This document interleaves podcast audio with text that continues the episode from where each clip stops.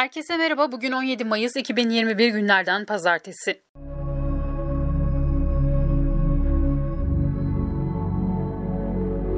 Bu mesleğin kaderinde maalesef bu var. güzel öldüler. Yani o konuda ben acı çekmediklerini ve fizik olarak da güzel öldüklerini buradan rahatlıkla söyleyebilirim. Zonguldak Karadon Maden Ocağı'nda 30 madenci bundan tam 11 yıl önce Grizu patlamasında hayatını kaybetti. Ölen işçiler devletin maden ocağında taşeron olarak çalışıyordu. Çoğu asgari ücret alıyordu. Patlama olduğunda yanlarında gaz maskesi yoktu. Maden ocağının kaçış odası bulunmuyordu. Ölen iki madencinin cesedi tam 8 ay sonra Çinli kurtarma ekibi tarafından maden ocağından çıkartıldı. 6 farklı bilirkişi raporu hazırlandı. 4 yılın ardından Türkiye Taş Kömürü Kurumu'ndan 3 kişinin de aralarında bulunduğu 5 sanığa 5 ila 10 yıl arasında ceza verildi. Faciada ölen madencileri saygıyla anıyor ve bugünün Pod 360'ına başlıyorum. Ben Zeynep Gülalp.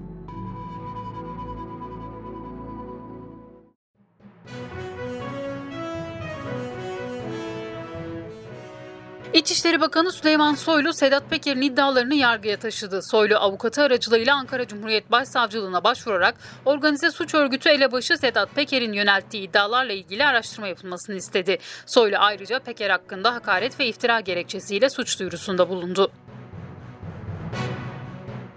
Halkın Kurtuluşu Partisi ise İçişleri Bakanı Süleyman Soylu hakkında örgütlü suça yardım etme ve intihara yönlendirme suçlarını işlediği iddiasıyla Ankara Cumhuriyet Başsavcılığına suç duyurusunda bulundu. Konu CHP'nin de gündemindeydi. Mafya siyaset emniyet hattında patlayan, patlayan kanalizasyondan ortaya lağım saçılıyor. Sayın Erdoğan, soruyoruz size hani bu ülkede çeteler dönemi bitmişti?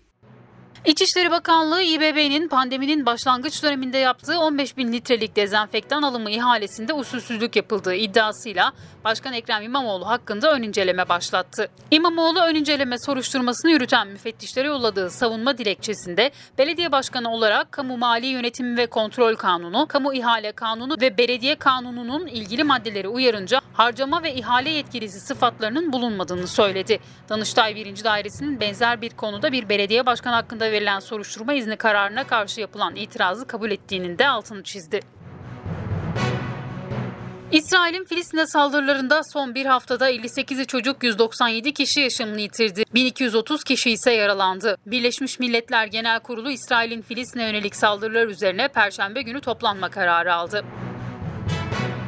Uluslararası Sağlık Hesapları ve Değerlendirme Birimi raporuna göre COVID-19 kaynaklı ölüm sayısı ilan edilen rakamın iki katına çıkıp 6.9 milyona ulaştı. Rapor Profesör Doktor Onur Başar tarafından Türkiye'ye de uyarlandı. Buna göre Türkiye'deki koronavirüs kaynaklı ölüm sayısının 131.275 olduğu sonucuna ulaşıldı. Bu rakam açıklanan resmi rakamın tam 3 katı. 17 günlük kapanma bugün sona erdi. Kademeli normalleşmenin ilk aşaması ise 1 Haziran'da bitiyor. Esnafsa dertli. İzmirli kafe ve bar işletmecileri işletmelerini açmak zorundayız pankartı açtı. Dertlerini anlatmak içinse Ankara'ya yürüyeceklerini söyledi. Yani zaten dayanamadığımız için bu pankartı asmak zorunda kaldık. Ee, gerçekten yani bir gün daha dayanacak durumumuz yok aslında. Yani eşten borçtan borç istemekten sıkıldık. Deva Partisi Genel Başkanı Ali Babacan ise esnafla birlikteydi. Hükümet diyor ya gelin helalleşelim diyor. Siz de mal Nasıl sahibiyle helalleşeceğiz? Helalleşebiliyor musunuz diye soruyorum. Nasıl helalleşeceğiz? Nasıl olacak? Benim keyfim yerinde değil ki yani ben zarar etmişim. Borç içerisindeyim. Nasıl helalleşeceğiz? CHP sözcüsü Faik Öztrak da esnafın durumunu değerlendirdi. Dükkanını kapat dediğiniz esnaf, lebalep kongrelerinize, cenazelerinize, iftarlarınıza bakıp dişini sıkıyor. Helalleşmek için değil, hesaplaşmak için bir an evvel sandığı bekliyor. Birleşik Metal İş Sendikası'nın araştırmasına göre 18 yılda açlık sınırı 6 kat arttı. İstanbul'da açlık sınırı 2974 lira olarak tespit edilirken İstanbul işçilerin hem salgınla hem yoksullukla en çok mücadele ettiği kent oldu denildi. Türkiye'de icra ve iflas dairelerine dosyalar sığamaz oldu. Bu yılın ilk 4 ayında 2,5 milyona yakın icra ve iflas dosyası açıldı. Yeni dosya sayısı geçen yılın aynı dönemine göre 500 binden fazla.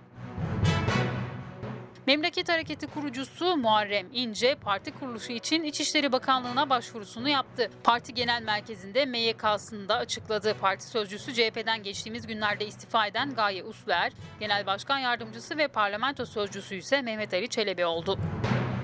Mersin'de 7 Şubat 2017'de KHK ile görevinden ihraç edildikten sonra kanser hastalığına yakalanarak hayatını kaybeden 28 yıllık tarih öğretmeni Selman Taş, ölümünden 2 yıl sonra göreve iade edildi. Kararı değerlendiren eşi Sultan Taş, eşimin ölümünden sonra göreve iade edilmesi haksız ihraç edildiğinin teyididir. İhraç sonrası yaşadığımız acılar bize kaldı. Biz bu acıyı yaşayacak bir şey hak etmedik, hakkımızın kanun çerçevesinde takipçisi olacağız dedi.